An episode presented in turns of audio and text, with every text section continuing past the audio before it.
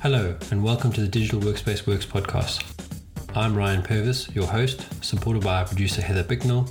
In this series, you'll hear stories and opinions from experts in the field, stories from the front lines, the problems they face and how they solved them, the areas they focused on from technology, people, and processes to the approaches they took that will help you to get to the scripts with the digital workspace inner workings.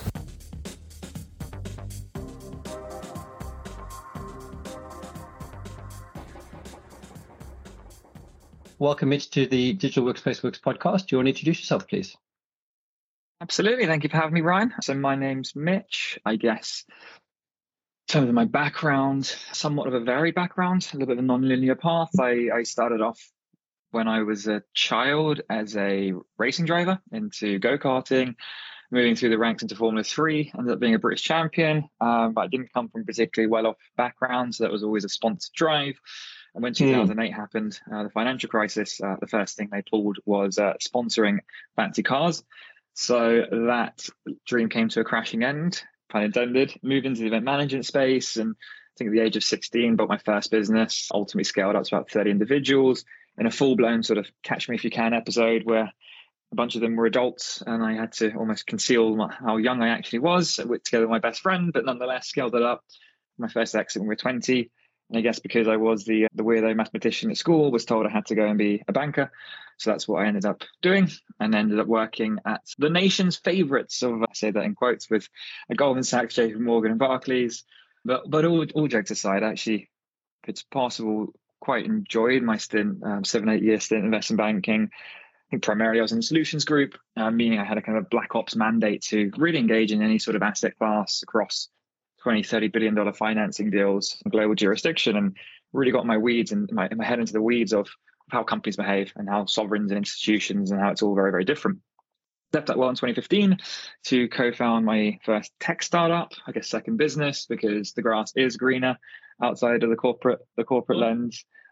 And what's the name? So yes, co-found my first tech startup in the retail tech space went very, very well. Went to five rounds of funding, got to 300,000 MAU, had a nice hockey stick growth curve. And the whole business was essentially helping the high street get more customers on demand and then give back the analytics for those customers. Ultimately, sort of digitize the high street play, ultimately mm-hmm. like a Google pay per click with the offline space.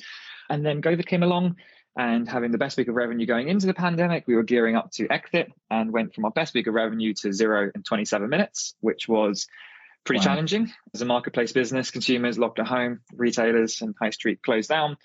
And, you know, with all these sort of negative revolutions, I think the bad makes way for the good. Started doing a lot of consulting work, became a CRO at Olio, which is a, a food waste company, trying to solve the problem of food waste at scale.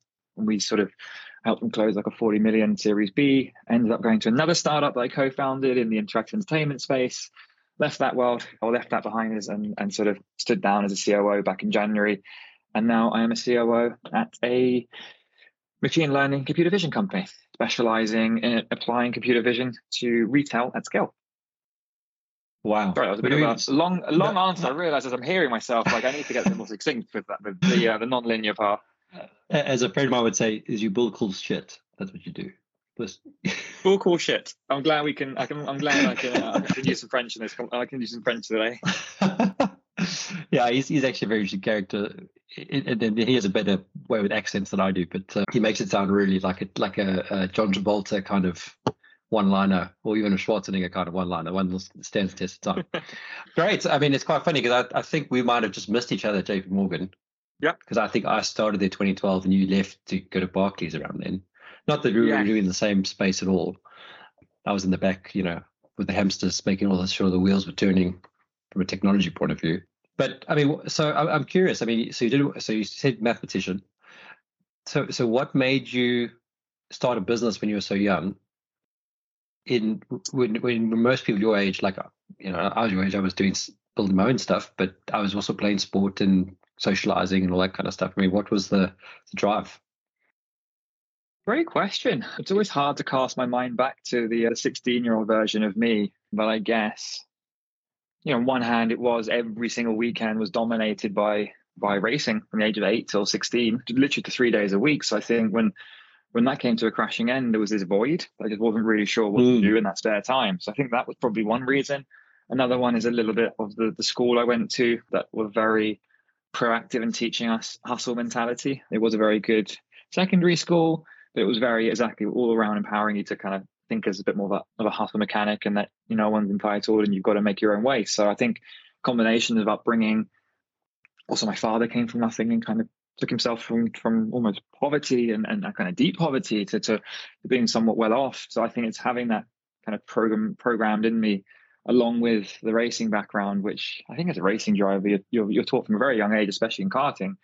If you spin off, get back on, and every single place, even if you're last and you make up one place, it matters. So I think that kind of drive and push is instilled from a very young age. Yeah, it's amazing. I mean, I, I, I never drove cars, but I played a lot of sport, as I mentioned, and, and yeah. I had a coach. And it's, it's, amazing how little things in, in your in your sporting stuff teaches you for life. So I used to have a coach who used to say, always recover. No matter what happens, just recover. And if you recover, then don't worry about the mistake doesn't matter. Yeah. And and I watch it now with my son. He's five, and he's turning six, but he's a big boy, so he gets treated like a nine-year-old. Mm. And I see it. It, it got, what I went through as a kid. I was also quite a big kid. He's he's learning that resilience now that he has to just figure it out to do something. And I don't think it's something that you can ever necessarily teach somebody without making them struggle. Um, and and you've got to step back and let them struggle. Absolutely. Um, yeah, look, I, I, to exactly that point, I think no one learned anything from success. People learn from failure, unfortunately. Bad needs to happen to cause change. If everything mm. goes dandy and rosy, you're not faced with adversity and you're not faced to, to react or to proact to anything. It's just everything's a status quo and fine. It's only in the face of adversity that people are forced to, to learn and to adapt and change. So, yeah, exactly. Unfortunately, tenacity is born out of failure. And I think that's where SART did a really good job in celebrating failure, so long as it's quick and inexpensive. Yeah. So that you can develop something new from that and take those learnings. No, for sure for sure. And I mean, the various businesses you've been involved in, I mean, are those businesses that that have been something that's resonated with you, and you've got I've got to do this, or has it been something that you've kind of got, brought people together, or or wangled people together to to do something you've wanted to do, and it's kind of joined together. I don't know if you can understand my question, but I think so. I think I get you. No, no, I, I look. I think one one thing that's always that I, learned coming from from maybe like yourself from the investment banking world or the corporate world more like into into a startup land or at least being a founder was you know making all the money in the world as a 24 25 year old it really taught me you know working 20 hours a day i couldn't spend the money my friends weren't the same place i didn't have time to see any of my friends and family and i just thought that was the status quo you know working was a miserable endeavor and to be honest the team i was in i actually was quite lucky it was really very different it wasn't particularly monkey say, monkey do, as some roles can be in the corporate world. It was always very hmm. challenging and different. But nevertheless, I think where I'm trying to get to is when I left that world in 2015 and co-founded my first, you know, tech startup. The first year I had savings, like me and my two co-founders, were ultimately were best mates from school. And the, you know, we we were we raised a round of funding, which we put all into our employees, into the product. And our assumption was, you know, we're going to raise another round second year and then we can start paying ourselves. And in reality, I think that was naive founder, naive being a naive founder, first time founder, and it took a lot longer to raise a second round. The point here is, is that, you know, after my savings kind of dissipated after the first year, in the second year, I was uh, being paid to walk dogs. I was doing delivery orders. I was Airbnb my apartment out, staying my parents' home, all to make ends meet. And I was happier doing that every single day than I ever was a day in banking. And I wasn't a miserable banker. And that taught me to follow passion and to over index a passion and the money will just follow so long as you're happy so i guess your question in terms of the businesses that i've either founded or been a part of it's always come from conviction i can't get out of bed especially as a founder where mm. generally you're you're a lower salary even higher equity i can't get out of bed and be hyper motivated and i like to be quite an ambitious person in that respect unless i really believe in what we're doing and genuinely it genuinely resonates so you know, Nez, the first endeavor, it was my baby. It was all our baby, and and you know, it was a pure pursuit of passion. I must be honest, I have never been the one that's created the idea per se. I've often been brought into something. So when you said, you know, is it you kind of stitching people together? I've often been a, an operator as opposed to, you know, the CEO, it's a COO title. And I love that. I love being the executor mm. and taking the, the vision or the madness of the CEO and pulling it into building blocks. For some reason, that's my, my jam. Have, um, you, so, yeah. have you ever read the book Rocket Fuel? Rocket Fuel. Rocket Fuel. It's I a book. so I don't yeah, think so. It's worth it's worth reading. and I'll distill it into into the two main things uh, that I got out of it. One is there's two roles in every business: there's the visionary and there's the integrator. Mm-hmm. And and you're an integrator. It sounds like, mm-hmm. and and I'm very similar. Typically, won't come up with the idea, but once once you grasp the idea, you'll make it happen. You'll execute it, and mm-hmm. you'll, you'll, bring people together to. But someone someone else will do yeah. that visionary stuff and, and whatever. And and it, it makes sense that you kind of have ju- jumped around. When I say jumped around, obviously you spend a lot of time in, in different things, but but you've you've your trajectory has changed as things have changed, because yeah. It, it, makes sense that that's what would happen. And you've used probably all your knowledge from previous things to fuel the next thing, and you just found you've just found somebody else that's giving you a new thing to be interested in to go, yeah, okay, that, that means something to me. Let me do it ultimately, yeah, I think that's a very good way of putting it. And you know, I'm a massive, in, a massive over index of momentum. You know, and having just even just tiny progress week on week, that's something that really fuels me. And yeah, into like the integrator side of it, it's it's yeah, I view it very much the journey. I know when my end goal or what I want to be doing is an end goal in life, and I know there's no there's no one way of doing it. It is a number of steps to get there. So yeah, my engagements have all, you know, four or five years that I'm in, and it's it's each engagement has been that huge step for the next platform. And each of the startups I founded, you know, the way they've been founded each time, the backers that have joined us, the investors that have come on board, it's it's been huge step changes from each one. And I never, for one, but I, I never, you know, as a as a banker, I thought, you know, and I was in solutions group, so a lot of my work was in derivatives, and it was very very niche skills. But who on hmm. earth is going to want a derivative expert at the age of 24 that's on a silly salary you can't replicate anywhere else because that's what IB does. It traps you in with a high with a high salary.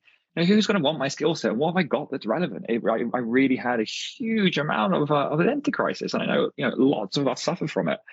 And in truth, actually, you kind of see with each engagement I've had, a, you know, been a part of and as an operator, a those experiences as you know an IB have become very relevant, not from a technical side, but a soft side. You know, being able to conduct yourself in any meeting and going into the deep end, which I know you had as well, Ryan. But you know, then even then, like my experiences at, at my first startup at NES, which was helping the high street with a kind of a, a footfall driving machine on demand. Totally different to my second startup, uh, which was helping musicians make interactive experiences. Couldn't be a world apart. But that experience from the first startup taught me how to market like a wizard. And I was never been a marketer, never been trained, but it was a marketing biz. We were helping the high street market on, yeah. on uh, algorithmically. So taking all of that piece into into Volta was a huge part. And you know, I brought with finance systems and systems architecture and stuff I just didn't think would be portable, but it all is. And every single time in this journey, exactly, it's sometimes things feel like they they won't they won't get aligned or, or, or dot up, but in reality, it's I find it quite remarkable how much stuff does join up in the long run and how many things you realize oh that had to have happened or it wouldn't have been this way. And it's quite beautiful. It's beautiful it's beautiful when, when you see life through that lens. I, I think it's a very important lens to have. I think a lot of people get very caught up in in their failures. You know i know someone that she didn't take a job and and you know the rest of her life is is is a disaster because she didn't take that one job five years ago. And and the, reality is that by not taking that job something else happened and it might might not have, may not have been a good thing at the time. But in hindsight, if you look now five years later or ten years later, I can't remember when this was, but you know she's done other things successfully. So, but you got to realize that you had to go backwards to go forward sometimes, and people don't like to. I think we we we're trained by movies and by TV series and that that you always have to be going forwards and mm-hmm. upward. It's okay sometimes to know, you know, there's either step up, step in, or step out. Those sort of the three things. Um, Absolutely. But lateral movement is exactly it's still progress. You know, so for me, it's so long as you're learning, that will pay dividends at some point. Continually learn, you know, dare to be different, dare to challenge. And as you said, you know, people people often very, very, very scared of failure. I, rightly so. I don't see I'm never sitting going, oh, I can't wait to fail. Don't don't be wrong. But I think I've, over the years from from moving into so many different sectors and often having to take a step back and going, okay, you know, I uh, you know, in between my first tech startup, NES, and then into Volta, the, the interactive experiences one I mentioned, it was during COVID, and I, I, was a CRO for some time at a Series B, Series C company, you know, on a much higher salary with huge promise and huge backers, and consciously made a decision. I I love music; it's been a hobby of mine, a passion of mine. I'm going to take a step back to being a founder again, starting from zero and going that whole piece because I appreciate it. If I need to learn about this space, and it was very, you know, mixed reality, Web three, AR, VR, that was the learning I kind of over indexed for there in that period during COVID. needed to be done. And I guess I have a, even a tattoo to that effect, which is started with the clouds passing. The idea being the clouds will always pass, no matter how cloudy a day is, it will pass. When that sun comes through, it will be very abundantly clear as to why. So yeah, I've almost now got to the point of something bad happened with this failure. I'm like, good. I know in two or three months or a year or whatever, it, I will see why that had to happen, and it will be very clear. Yeah, I have I've yet to find it not be a positive example, and there's some stories I can't go into in a in a podcast format. We can have a have a drink one day, but uh, certainly an extreme elements of adversity have kind of come through, and it's still proven to be a, a silver line. It's still proven to be a silver lining into the tunnel. Yeah, no, I can imagine. I mean, we we have that that that personal conversation. I'll share mine as well. But uh, yeah, I, I, can sure tell you, I, I, I, can tell you, my, from, from, a professional point of view, there's been there's been jobs that I've left which at the time people have said you're nuts to be going. Like this is the thing. And i'm and i've gone it's not not my thing. Like i just know this is not this is not going to work for me. And six months later i've done something else and it's been you know three years of of enjoying enjoying doing something altruistically more important than what i was doing and it's it's looking back and going you know actually it was a good decision um, to do that and and you're just going to have that that sort of gut feeling or that confidence you're doing the right thing as much as the the, the willingness to take a chance, I guess.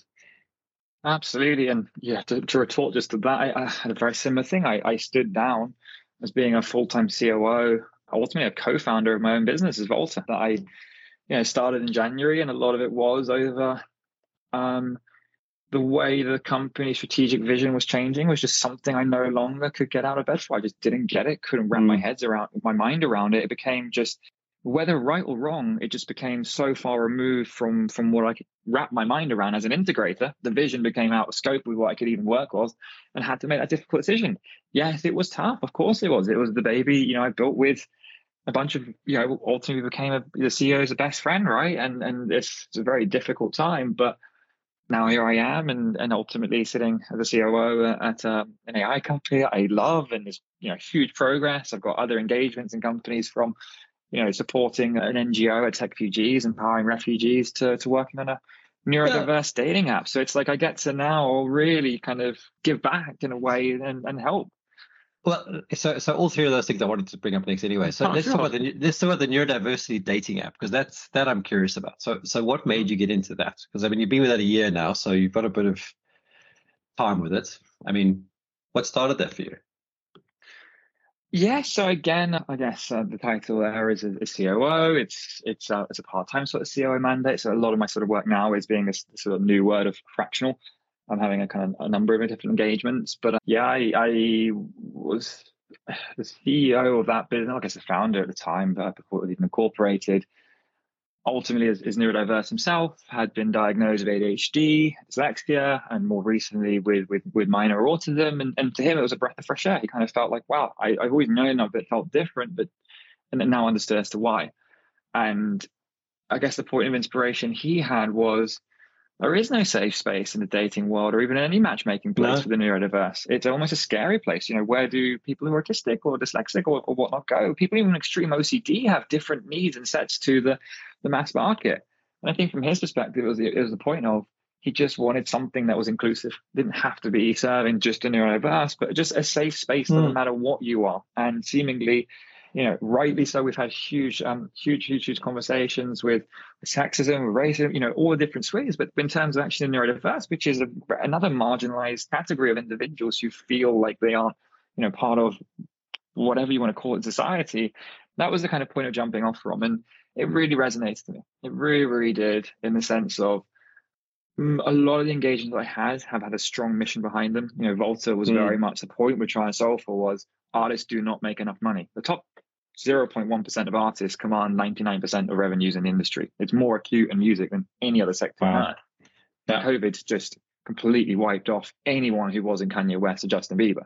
So that was a huge mission there. Nez was all around helping the high street. It was we didn't with delivery did not work with the major chains like the McDonald's and whatever the world. It was you know the family run indies, the smaller chains. So you know with Mattr it was a huge, huge, huge part of the mission to re-empower those. I've worked with a lot of neurodiverse previously. I have personally seen and and helped and, and been with those who've suffered from from various mental health conditions and, and disorders.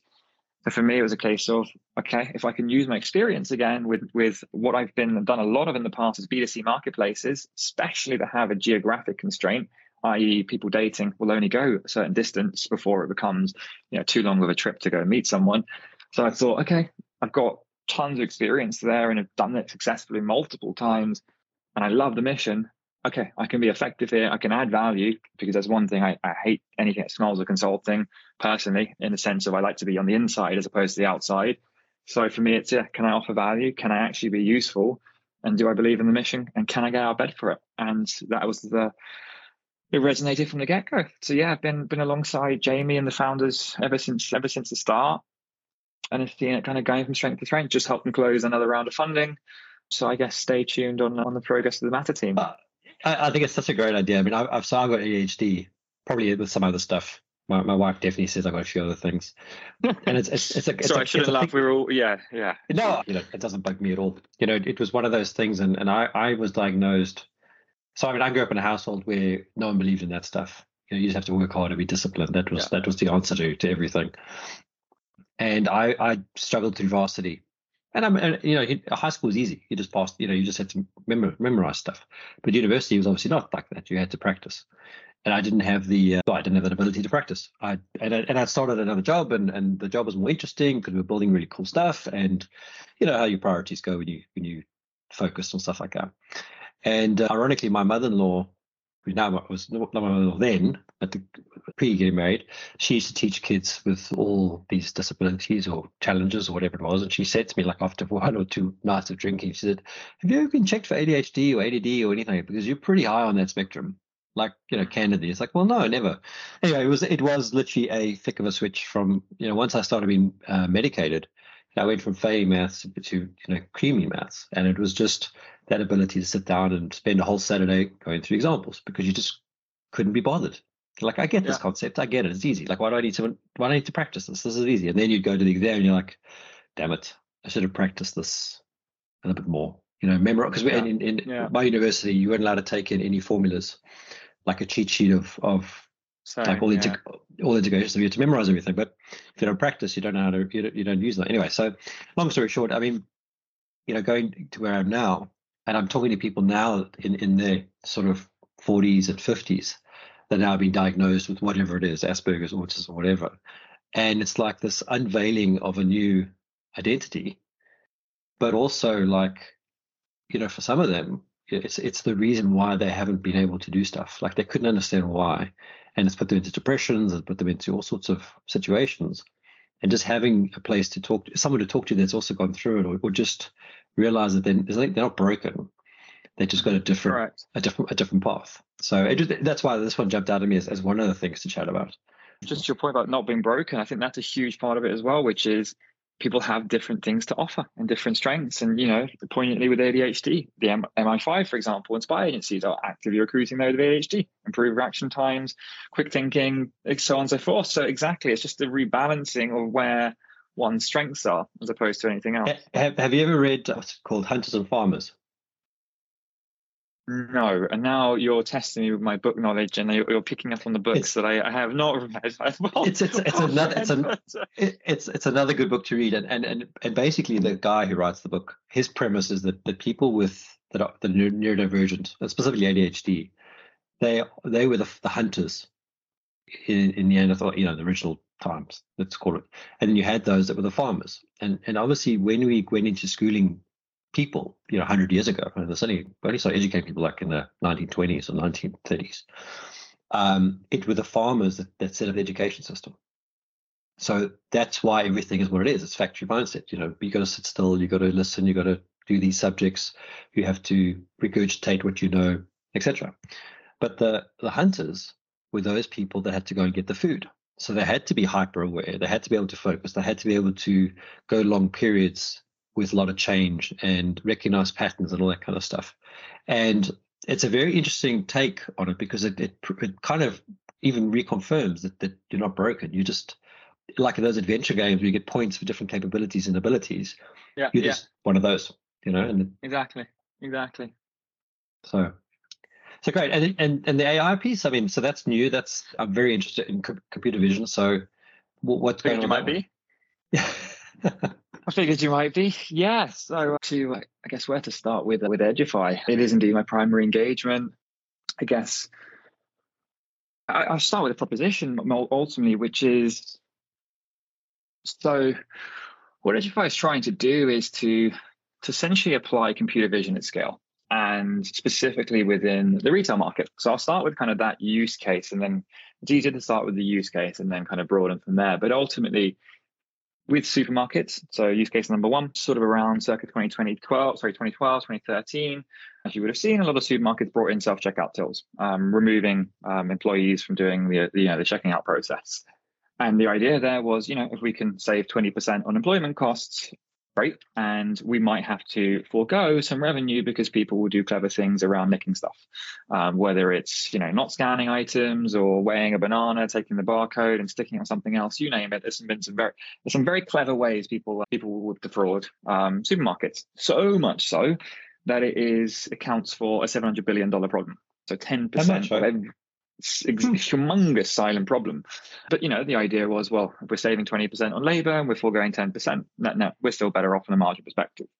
Obviously, as computer vision has been scaling as a concept and has hit the mainstream more and more and more, there's been a number of startups who've changed their attention to you know trying to use computer vision in, in supermarkets and in, in store scenarios. The problem there, though, with computer vision or anything ML is you need training sets, huge data models, which in the context of retail, especially orchestrating it customer data, would mean that the data has to leave a store, go up to some central cloud, do all the training model, and go back down to the store, mm. which that's that was typically was the way which enterprises not like because there's a huge privacy concern, GDPR, customer data, you name it. So the early entrants into the market, quasi competitors, ultimately took a hardware approach and ultimately would put in you know, some server racks, data centers in each store, does a little bit of the mining, and off you go. That endeavor is obviously a very expensive one. The hardware endeavor means the total cost of ownership of the solution is very expensive. What Edgify have done very, very cleverly is, or very intelligently rather, is taken a software first approach and found a way to ultimately integrate to all the existing point of sale players in these different retail environments ultimately meaning that Edgify is a software layer that sits inside one of these self-checkout tills. The camera that's already in the self-checkout till is all we need. And ultimately what they've created is a system called federated learning or distributed centralized learning uh, on edge devices, such that every single point of sale system does a little bit of the learning, stitches the data together, keeps us data compliant, and off we go. And that has been, you know, a tremendous product decision. That's actually we're, you know, the only ones in market with that solution right now at scale, having the accuracy levels we do, we are at 99 point, we're actually 100% on the rounding, but we can't quote that. So we're at 99.9999 to five decimal points. And ultimately have now seen that kind of escape velocity where we are literally, I guess it's a champagne problem, but problem nonetheless, firefighting to grow faster in the sense that we have so much client demand. It's just rapidly going and we're having that kind of, you know, huge escape velocity and, and off we go. I think, you know, really what I'd want to just call out there is it's the framework that's really really of value. You know, this framework of, of federated learning on edge devices. Right now, the use cases in retail, huge amounts of data, consumer data. It's the highest data sets in, in, in pretty much any sector. But what we're spending time on and what we have to field a lot of inbound interest is in healthcare. Easy use case X-ray machines. Again, legacy and you know legacy hardware that had a huge capex capex number over it to replace those systems. So can we apply Edgify to those those legacy pieces of expensive hardware? Aviation, you know, the list goes on of the, of the different use cases that our framework can be applied in. So yeah, I personally love it. It hits my retail experiences. I'm an AI enthusiast for many a year. Yeah, uh, and yeah, I, I must connect you up with a friend of mine in shipping. Please do. Yeah, that is another. Cause, yeah, because uh, so there's there's actually a couple, and I, and I, I mean not nearly obviously as sophisticated as what what you guys do with Vision, but I have built things where we used edge learning to solve problems and then feed that back. And then we followed an OODA loop uh, principle. So observe, orientate, decide, and act locally, and then they would come centrally. And it was very similar to what we did in shipping. So I'm very, it, it, they are doing, they, they'll have to go down the vision route for sure because safety on the vessels. And they'll need to do something that is distributed because you've got a vessel, that, you know, in the, in the middle of the ocean on, on a satellite uplink where bandwidth is going to be at a premium. And not everyone has bandwidth. And not everyone pays for the satellites unless unless Elon's got got satellites over them. I don't know. So I think it'd be interesting just to introduce you to, to each other. And he's also London based, so Yeah, I mean, he's he's the guy that got me out of banking uh, ah, into shipping. Okay. And he, you know, when you talk about the, the sort of crazy CEO, he used to drive me absolutely insane.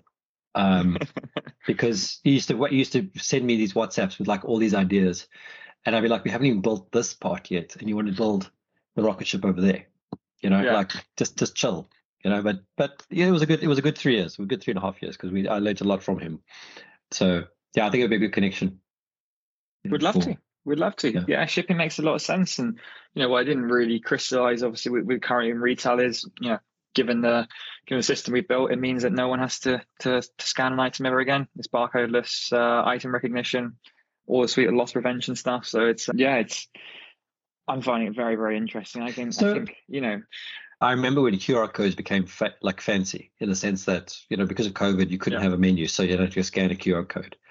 And initially I was like, oh, this is a good idea. And then COVID kind of ended, and then you were still going to the same restaurants, the same place, and they were still saying, oh, you need to scan the QR code. But now it's like, yeah, but there's no why. It's like five seconds mm-hmm. for this thing to load the menu, and then this menu is this crap thing that I can't even get. To, I can't even see what you've Yeah. got, and like I'm just going to go somewhere else. It detracts from experience. I agree. I agree. So, You- so you don't want to be on your phone in a restaurant with a friend or a partner or a family member, right? The point is to get off And- your phones. yeah. So and- yeah, and, I'm you know, you. and we, I mean, we spent you know the last couple of years of the last couple of years, spent a lot of time in South Africa, and it's the one thing we notice every time we come back to, to the UK is table service is just not there, and it's like Mhm. the most important part of your meal. Yes, you can have a you can have some restaurants where you'll have a table service, but like we had drinks with some friends the other night, and we were sitting outside, and they're like, we don't serve outside, so you have to order through the app. But then if you want to order food, you have to order from the bar. Mhm. So it's like Mhm. so so one one person's always running in and out to do orders, and it's just so messy. And, and table service. I mean, yes, I guess there's a I guess there's a wage thing to it, but as you say, sitting on the phone. And now, I mean, specifically with, and I'm sure you have with some of your friends, some friends don't like it when you pay for their, their drinks, or they they, they Yeah. always want to pick up the bill, and you want to pick the bill, so it becomes a little bit of a whose phone is fastest kind of thing Yeah. which distracts from the, the sort of conversation and then that opportunity to sneak off and pay the bill because now it's already done on their phone. So there's this, I mean, it's such, stu- it's such stupid things. Like these are not really problems in life, but it, the, the, the old thing of having, of, of interacting with a human who's going to take this, take the, take the order, chat to you, tell you what's good, etc. You don't have to worry about finding the thing on the menu on this Mhm. little, on your little phone. I mean, I think it's just, and then notification kicks off and you're like, oh, there's a text message from one of my clients. I got to go. I got to make a, pho- make a phone call. You know, which has happened a few times too. Yeah. Um, as you say, you're disengaged from your devices in those circumstances. So those cameras, I'm just, I'm curious because we did something with the biometric thing a couple of years ago. Does the camera have to be a certain spec, like HD camera or anything like that, for it to do the recognition? 30 quid Logitech USB camera. Well, that, that would be a yeah, that would be an HD camera anyway, now, anyway nowadays. That's pretty Well, good. true. Yeah, you're right. Yeah, exactly. You're right. But to be honest, most of the most of the tills and, and SCOs and POSs we're working with, they already have cameras integrated in there. And to be honest, there's, there's some projects where we're actually using just the CCTV cameras above them. Really, Wow, yeah. There's, there's a our That's really CTO is and the, and the team are uh, are wizards, are wizard wizards. Let's let's call it that, and are very uh, very well respected in the industry. And yeah, we've been uh, battle tested to the nth degree. And as I said, I think some of the some of the people we're working with, like I mentioned, a certain massive tech player that tried to do it themselves that couldn't do it, and Yeah, are now using yeah. us in that exact same shop. I think is well in testament to to to the, to the, the strength of the product there. Really. No, it sounds amazing. It really does. And, I, I'm curious, have have they, has anyone pushed you for the facial re- facial recognition piece to happen for recognizing people and and that sort of stuff, or have you stayed away from that? no, we've stayed away from that. I believe ultimately it's a much more sensitive area of, of consumer data, right? In terms of GDPR. Ultimately, we, you know, from our perspective, the most we might be able to identify of an individual really is a hand if it's going over the scanner or something to that degree. Deliberately, we don't want anything that's actually personally identifiable. It's quite a yeah, it's quite a big piece. Okay, so that answers my other question. So you- you're pointing the camera at a specific area so that you're not getting involved. the in- objects correct Yeah. so the Yeah. you know whatever where where your hand will scan the object previously so rather than scanning you're just showing the object Yeah. Oh, that's cool because that's one of the pain. I mean, the self-service shopping thing is, you know, you sit and scan your barcode and then you put it on the scale, then it doesn't recognize the weight. And about 12 All seconds to do one banana pens item it doesn't make any sense let alone everything else right yeah, yeah. And uh, so that biometric thing we did, used to scan four fingers and used to identify you. Mm-hmm. And they would use any any cameras was HD. What what would be interesting with what you're doing is you could authenticate the person to do their payment as well, using the same sort of concept. So you could then also also do the age verification thing, which is also a pain. Because you know, you've just bought your Panados and now they have to come and grab, you know, check that you're old enough to buy painkillers. Yeah. No. Yeah, so. yeah, yeah. That's an interest. That's actually, yeah, the, yeah. I see where you're going with that. Age, the age that is very interesting. I think payments is typically a very hard industry to break into. The you know the, the NCRs and the POS guys of the world. That's uh, an area they are always very you know ultimately rightly so ring fenced. So yeah, we we're you know we're not we haven't yet traversed into the the payment side of things. That being said, we're obviously all over transactional data because we have to be.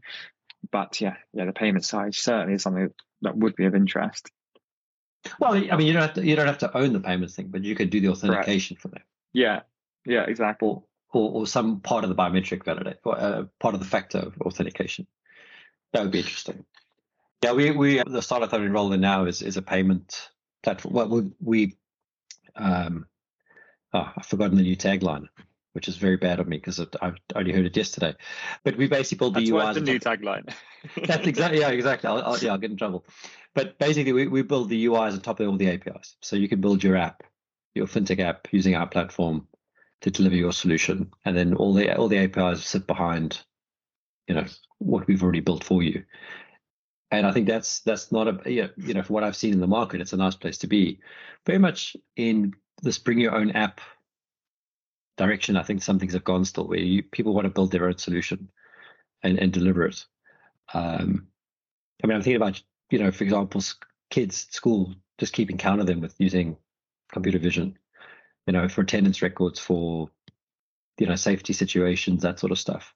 Again, you can't be looking at faces, but if you could recognize uniform size, you know, body shape, that could be useful in, in at least keeping count and track of certain populace, I guess. That's exactly what China is. China has been using right in educational systems, computer vision at scale across primary and secondary schools. And the point they're doing it is is ultimately exactly measuring attendance, measuring engagement, looking at facial features as to emotional sets, whether happy, sad, so on and so forth, but also to start applying prescriptive education. So it's exactly a use case there that I know is being employed by the Chinese state. And I think is actually whilst account for a little bit minority report, I think prescriptive education is is tailored education is, is a would be a huge benefit for for any country. I think just right now the potential not politics but framing around it is can feel a little bit invasive. So when you say prescriptive, do you mean tailored to the individual or do you mean Right, yeah, exactly. Yeah, yeah, okay, yeah. Uh, I think it has to go that way. Uh, I think this this factory factory mindset of everyone must learn maths. Okay, actually, everyone must learn maths. Everyone must learn geography. Everyone must learn history. Everyone must learn biology. And these things, I don't think that necessarily helps anybody, uh, other than to memorize things. That's probably the only skill you learn. Agreed. But look, and all I think it does there is forcing you to learn something you're not you're not, you're not inherently or innate or innately capable, and it just makes you have confidence issues right? Like, yeah, I'm not a creative. I'm not a wordsmith. English is my weakest subject. It was I saw it at school. And by being forced to do English all the way through to whatever, 18, 19, 20, I just felt like I sucked in languages. And it's, you know, it, whereas I'm, a, as I said, a mathematician and that was always my thing. So I think, yeah, it's, it's, I would have been benefited more by spending probably more of my education in, oh. in the mathy field. Oh, oh, although you say that, I remember we had a subject in engineering called communication for engineers. That was okay. the subject. And I know it's Afrikaans University. So you have to understand you know, big Afrikaans guys who don't speak English very well now having to go and do a, a, course for an hour every week on communications in English because they had to be able to speak to other people. And the resistance was there because one, it was not so much, it was all the soft skills that we talk, we, we don't talk about soft skills anymore. Those were the soft skills you had to have, like how to disagree with somebody, how to have conflict, how to be accountable, and also all that kind of stuff.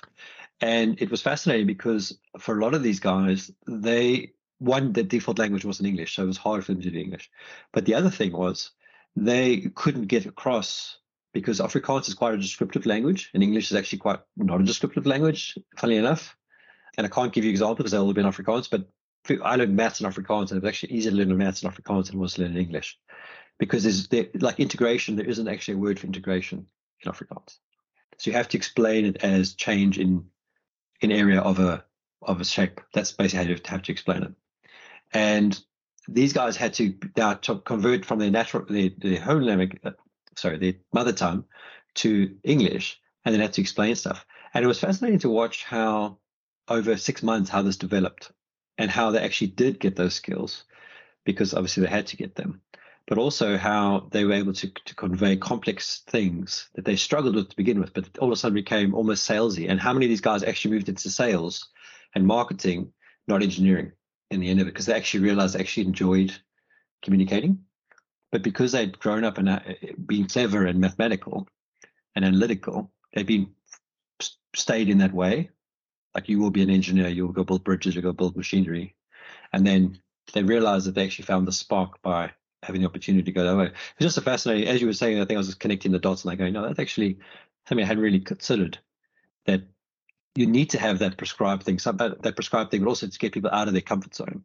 Anyway, it's been great chatting with you. We've, we're almost on the hour. So, is, if do you want people to reach out to you? Do you want to check out your, your companies? I mean, what's the best thing to to do following this?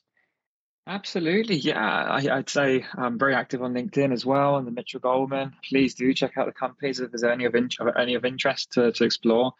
As I said, I've got my fingers in quite a few different pies these days, so always up for having conversations where it's where it's where it's helpful and relevant. But yeah, Ryan, thank you very very much for having me. Really, really enjoyed this today, and yeah, please do please do reach out if it can be helpful.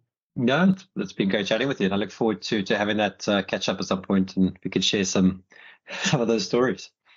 Some of the redacted stories, exactly. Yeah, yeah, good.